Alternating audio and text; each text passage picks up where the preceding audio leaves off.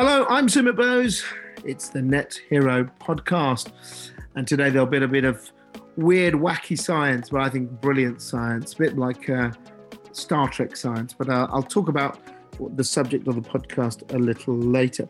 So we're into January. Uh, thanks very much for those of you who downloaded last week's episode uh, about standards. It's there, so make sure you uh, have a listen because it was a really good chat with uh, Sebastian Van Dorp from the, the BSI. And obviously, we've got a lot of big suggestions about what to do about the energy space right now. Uh, at the time of recording this, Labour have come up with a plan for taxes and windfall taxes and doing things in the North Sea and cutting VAT, and the government's having crisis talks this week.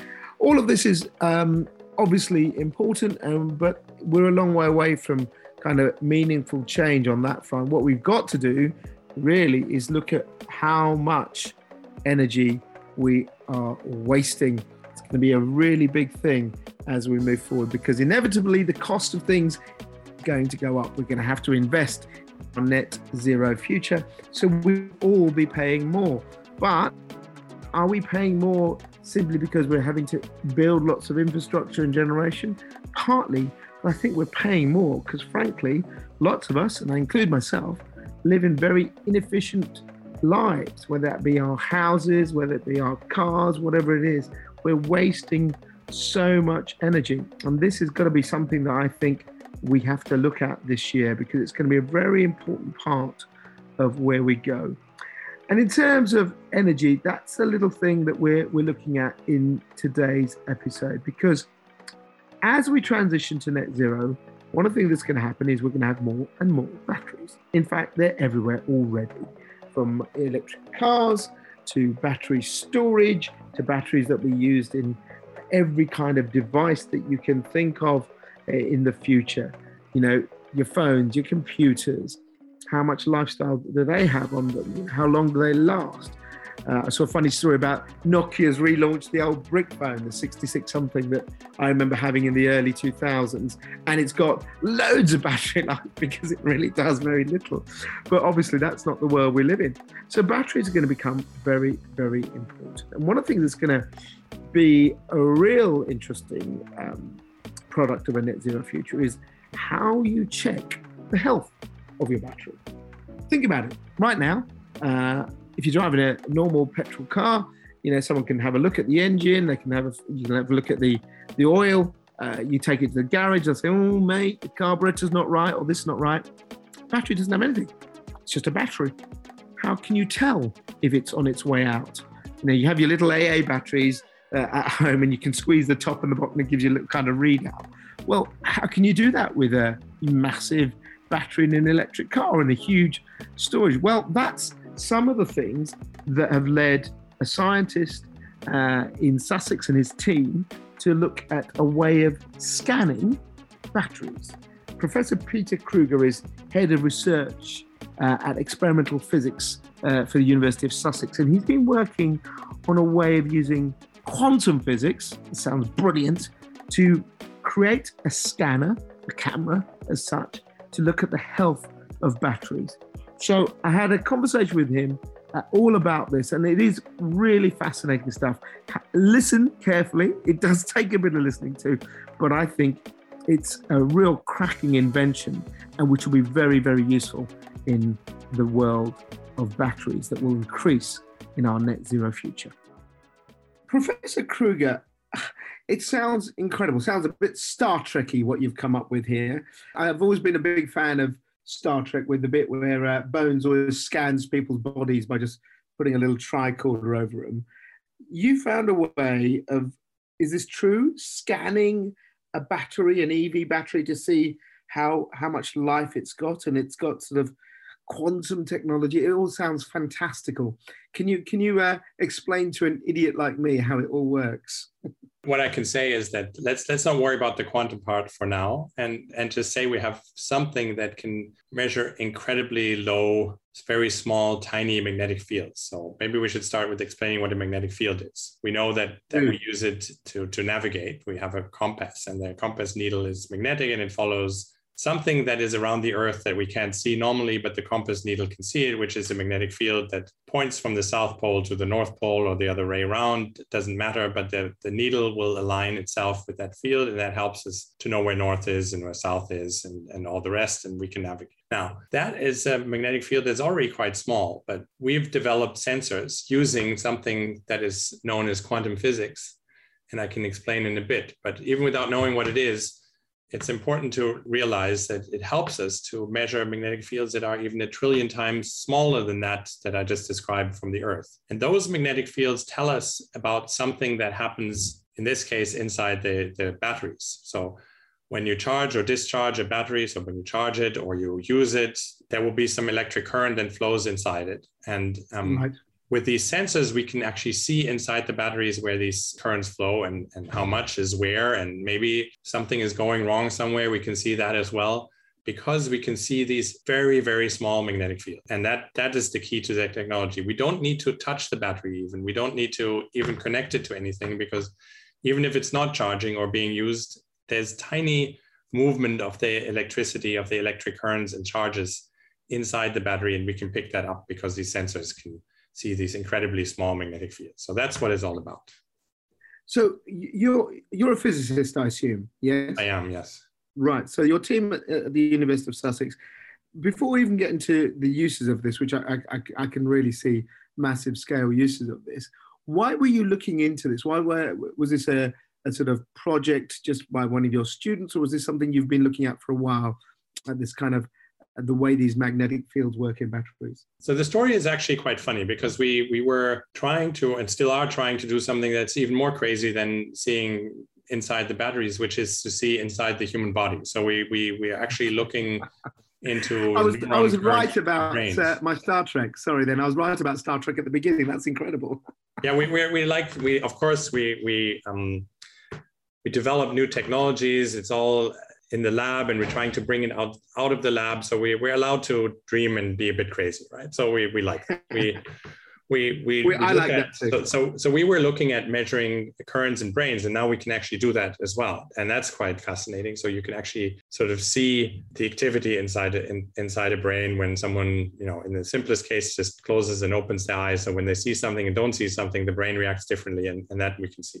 But because this is so incredibly difficult and it's far away from real world applications where we can you know have this kind of device in a hospital or at the gp or, or even at home we, we were sort of looking for things that that have a more immediate impact right. we're working together with someone who wanted to actually change a small company that he had founded years ago and, and was a bit bored with only working in the finance sector. So he said, I want to do something with this wacky quantum physics and understand that. So he took a class in the University of Sussex and he we got in touch over that and he said, let's do something now that matters now. And I want to have a, a business, my turn my business into using this technology. And we said, okay, let's look at something that is actually a big question of our society at the time today. And, and what is the biggest question we, we all worry about is really climate change.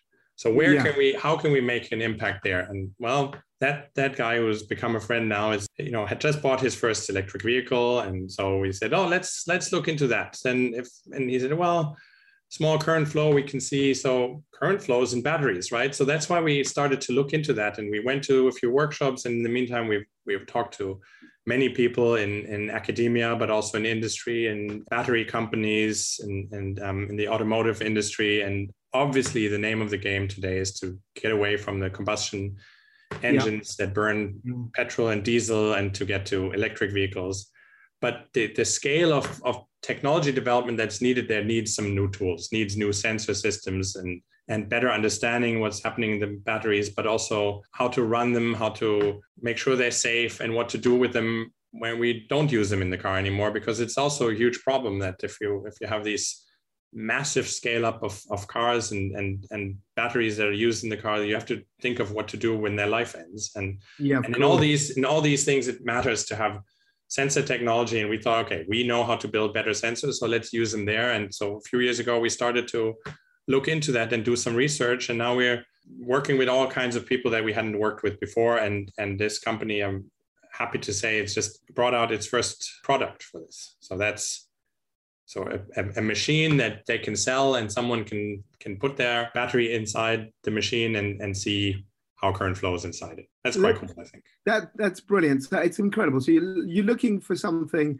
to do with the human body, and you end up looking inside a battery. What just to, to for obviously this is radio, so just can you describe to our listeners what what it is? Is it like a camera that you you you you look at like through a lens and you see the see the image, or uh, you said it's like you put it inside. So is it a box? You put the battery inside and then you scan it. How does it How does it work? If yeah, you could explain so it to us visually. I like the picture of of calling it a camera because that's precisely what it is. It's it's a sensor is something that you use to to measure how big, how loud, how how fast something is, but it just gives you a number. Here we're not doing that anymore. We're having a large collection of sensors and that together then form an image. So it's it's fair to call it a magnetic camera. So it doesn't work with light, it doesn't work with lenses. It the, the thing it images are these otherwise invisible magnetic fields. And that that's that's kind of what this device looks like. So you can think of it maybe a little bit like an X-ray machine. So you put in something inside, uh-huh. and then it gives you uh-huh. a, a, black box, right? And you you you put your yeah. object that you want to see through inside, and then it gives you an image. Except the difference here is that it's completely passive, non-invasive. So we don't actually send any kind of radiation or anything into the battery. We just complete, we just listen to it with this. We have all these pictures of listening and, and looking at it, but really we, we have a map of the magnetic field that exists outside the battery that is there because there's a current flow inside it. Is it the um, image we get? Would would if I was seeing now as with, with you right now, would I see something? Would you would I see a picture, or would you just translate it into a kind of an image of a battery with like you know it's green or it's red depending on how much charge it's got? Yeah, so we do that. Right? We we we try to we do what's called a false color image, which is what you're describing. So somewhere yeah. where there's a lot of current, we might use a computer to to um, display it as red and somewhere where there's a very low current we might display it as, as blue but this is really just to to make it easier for someone observing this to see immediately aha in this spot there's too much current something yeah. is going wrong there's probably a fault in the battery at this particular position so that's basically, what, what a, yeah. a, commercial use would be like, right? Someone, yeah, someone tests their battery and sees, oh, this one is bad because yeah. there's this happening. The in my hundred other ones, it didn't happen, right? Yeah, gotcha. So it's going to be pretty simple as for the end user to use. And then in terms of kind of what goes wrong, I mean, I, I said at the beginning, kind of like you know, you, you think of a, a, battery being like an AA battery, and it's hard enough. Some of them got those little buttons you press to give you a little thing that shows you if, if it's charged or not. Batteries will be well, they're not just going to be will be, they are our future because of energy storage, EVs, all of that. So, in terms of the way this would work, um, do you envisage that basically you, you put it in and it'll tell you, is it an ability for you to see there's a part of the battery that's not working? Or would you say, actually, this whole battery is just not charging properly, so there's something wrong with it? You have to take it back or take it apart. How would it work? Would you be able to, for, for example, I'm trying to get this, could you identify, oh, there's a particular cell in the battery or a particular part of it that just needs changing? Yeah, so uh, both, right? So it, it, it'll be, sometimes it just, it's just going to be a signature of the battery that you see It tells you this whole cell is bad. So we, maybe we should talk about what these electric vehicle batteries really look like. They don't yeah the modern ones don't really look like AA cells anymore. No, they're they no. more look like a A4 page of something. So there, there's maybe they're a few millimeters thick. So there's more like a pile of, of A4 pages, but it's um it's flat and it has a relatively large extent. And then what you find in a car is not one of those, but but hundreds. Right. So the the individual battery cells are combined to modules, and then many modules make what's called the the battery pack and is actually a significant part of a, of a car now. What we're thinking is that you can check on the individual battery cells and then probably, yes, you'll find there's a fault here, there's a fault over there, or the whole thing is bad. But really, you want to be able to then deselect that particular cell in a module and then maybe that particular module in the whole battery pack. So you're not going to try to repair an individual battery cell of which you have 100 in the car. I think that's not practically useful. But on the other hand, if you think of need for us to still develop all kinds of new electrochemistry and geometries of batteries. So, what shape should they have? What should the materials be that are used inside? And there are all kinds of different things. There are the electrodes, there's an electrolyte, which is a liquid that is between the electrodes. And all these things are it's not know, lithium battery lithium ion batteries were a big boost to the whole industry of course and made all this possible that we're doing now but but it's still not the end of the story. We still need to do a lot of new research and development. And in that process where people are trying new things i think it's very relevant to see this battery when it was charged for the hundredth time already developed a fault whereas the other one the, the new one that i'm trying where it did something ever so slightly differently has you know it lasts a thousand cycles before the first faults start to develop. And we can see faults much before they matter. So that's also important that there's a early diagnosis of something going wrong before it actually hurts you. So then we come into this uh, safety area as well. Yeah and i suppose that's the real thing. I mean you, you you've nailed it there which is tesla cars for example if you want an upgrade you don't change the car you, you, you tell them to put new software. And as our battery tech increases i'm sure there'll be smart batteries that will be able to link in in your car or whatever whatever device it's in, or we go actually this part of the battery is not working. Let's use another part. Um, you talked about safety, and I think that's going to be one of the major things that I think is very interesting about this. Would you be able to detect if a battery might fail? Uh, or would you think the, the use of this commercially, what do you think it would be? Would it be basically in, in, in a, you know, like an MOT for an electric car, someone goes and goes, well, Mr. Bose, your battery's a bit low. This one's not great. We'll swap it out. Or would it be a warning that would say, hang on, this is about to fail. The car needs to do something. How do you envision it? So I think it's important actually to have to. There are no good standards today, as far as I'm aware, of uh, guaranteeing the safety of a battery. So when, of course, mm-hmm. if you have an electric vehicle, you you do take it to the MOT, but they actually don't check the battery. No, of course. Not. And there's no standard of it. And there's you know we talk a lot about the state of charge of a battery and the state of health of a battery, which is you know how how how full or empty is the battery? Is its state of charge? The state of health is is it an old one? Is it is it a new one? And yeah. how long is it going to last?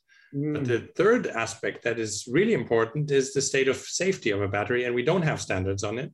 And I even talked to the Department of, of Transport for a while and to all the scientists there, and they, they said, no, we don't have anything. And we probably follow the European standards. Believe it or not, they still do that sometimes, follow something from Europe. But um, even there, it's not clearly defined. And a part of the reason for that is that there's no good sensor technology to actually establish such a standard. So we right. envision that at a regular interval, in the use of a battery, it's taken out of the car, or maybe it can happen inside the car, but the, the car is not running, and we deploy these sensor systems to actually run a predefined protocol of charging the battery in a specific way to a specific point, and then measuring what its behavior is once this specified cycle is, is over. Yes. And that will, these patterns will then tell us something is is not going to normal. We'll have some reference how this should look like the gold standard that we will have to establish. And then any departure from that will be visible through these sensor systems. I can tell you one anecdote of something that we saw with them with a commercial battery. I can tell you it was a nissan leaf battery. Yes. and we we put it in our quantum sensor system one of the first experiments we ever did. And we got a picture and it, it exactly as you described before it lit up somewhere on the pattern that we saw there was a red spot somewhere we thought that's kind of interesting, but let's show it to some some battery manufacturers. We showed it to them and they said, that's odd. We wouldn't have expected that. So no one knew what it was. And sure enough, three weeks later, there was a bit of the liquid, the electrolyte, leaking out of the battery at particularly the spot where we had seen the bigger activity. So weeks before something real happened, we had seen this in our sensor system and no hmm. one could explain it. So no one expected this. No one knew that this would be happening. But clearly there's a correlation between us measuring something that happened well before some sort of really dangerous thing occurred. So we think that this early detection of something might be wrong might have a really big role in the safety of, of running batteries in vehicles. Before we end, I mean, obviously, university people love research, right? They love it, okay? They live for it. And what we've been poor at, uh, not, not just here in this country, but I think globally, is getting the people that come up with these things to, to make them into things that we as everyday citizens can use.